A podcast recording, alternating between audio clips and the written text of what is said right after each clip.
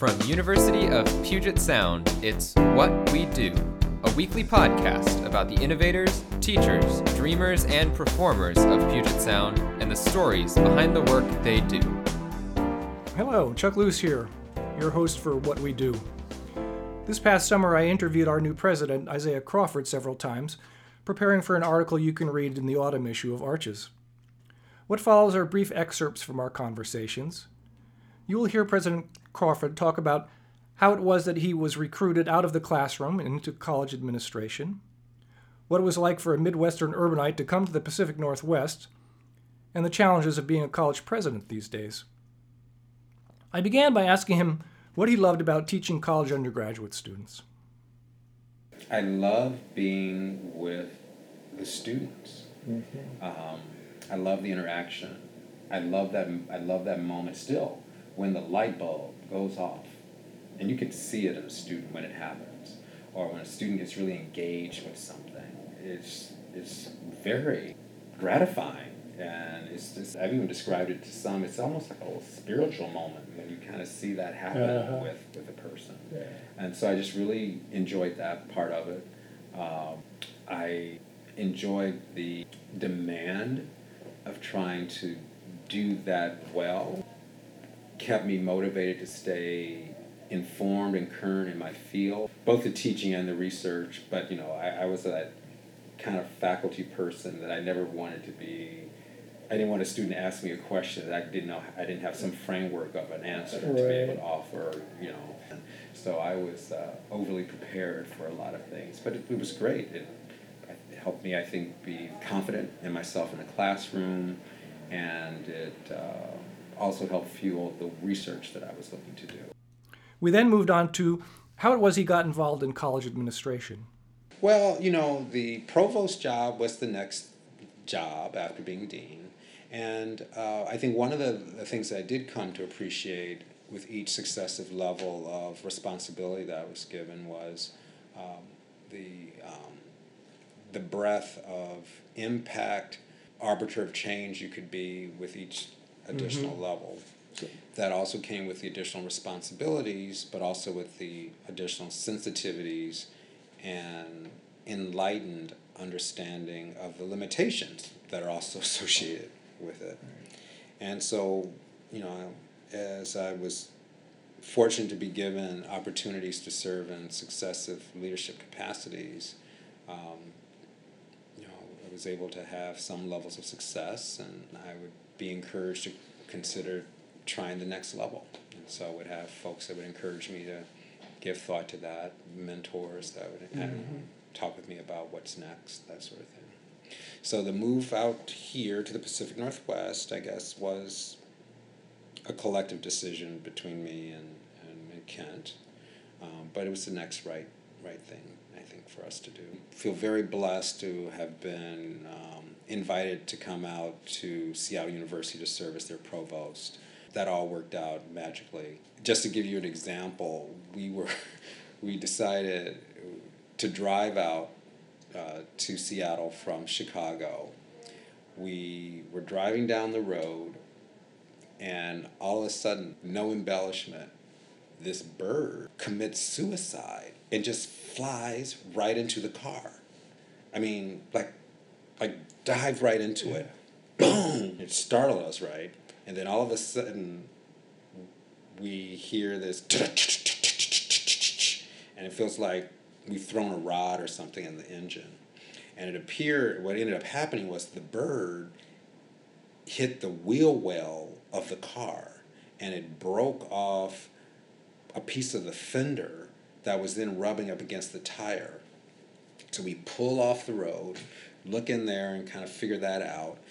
And we were like, well, we're out in the middle of nowhere. It's like Montana or something.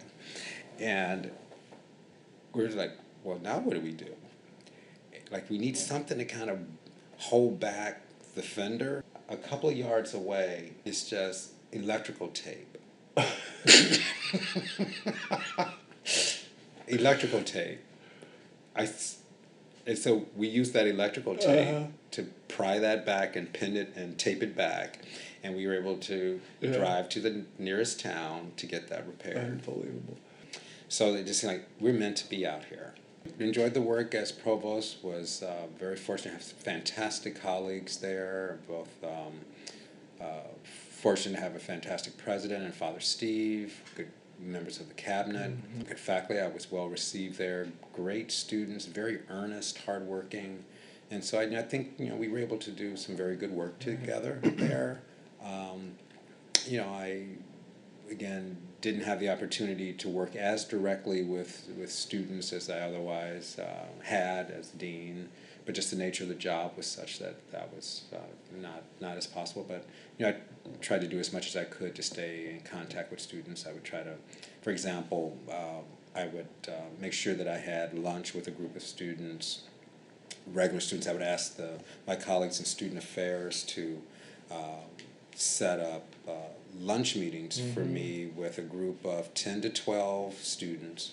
We would sit and just talk and you know, I would want to know what's going on with them, how they're finding their lives and, uh, at the university, what they wanted me to know, um, what they want me to be attentive to, and then I could also ask them some questions as well. I can flow some ideas out from them as well, and that was that was very very mm-hmm. helpful.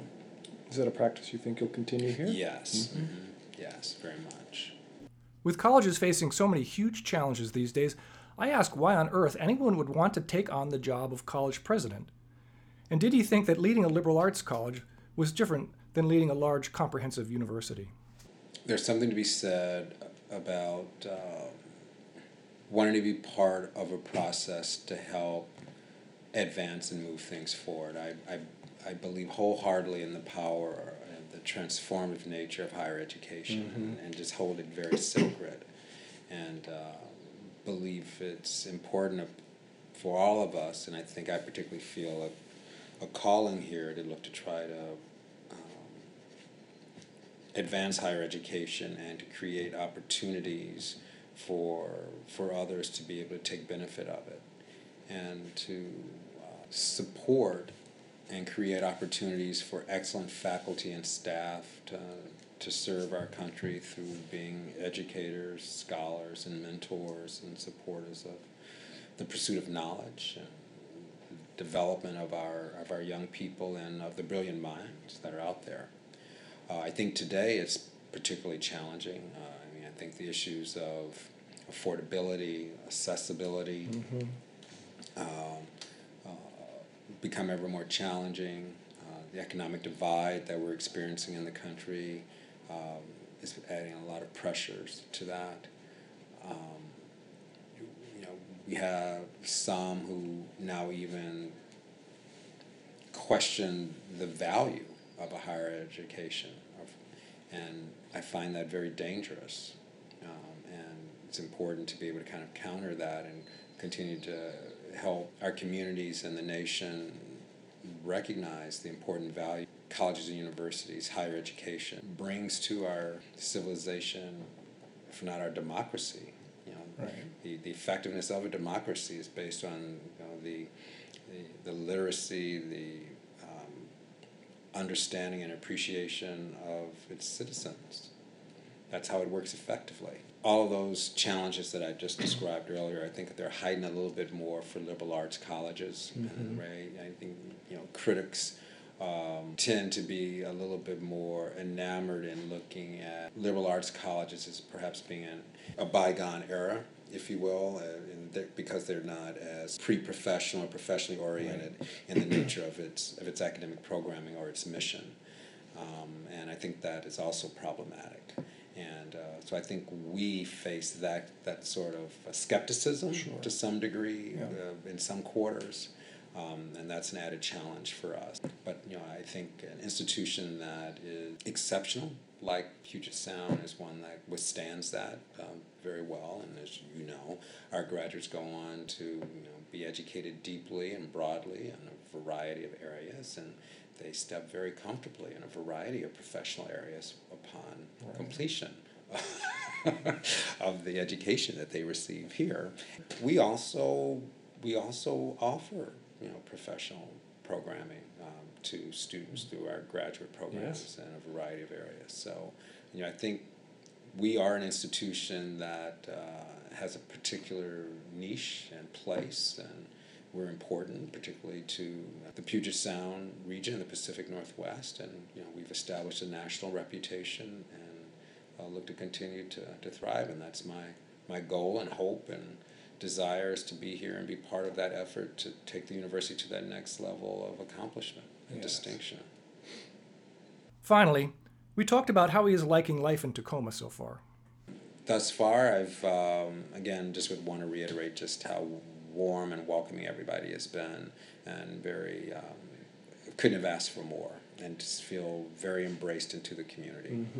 Um, I'm enjoying um, drinking from the proverbial fire hose, and uh, so I'm just getting all immersed in, in all of that. A lot of reading.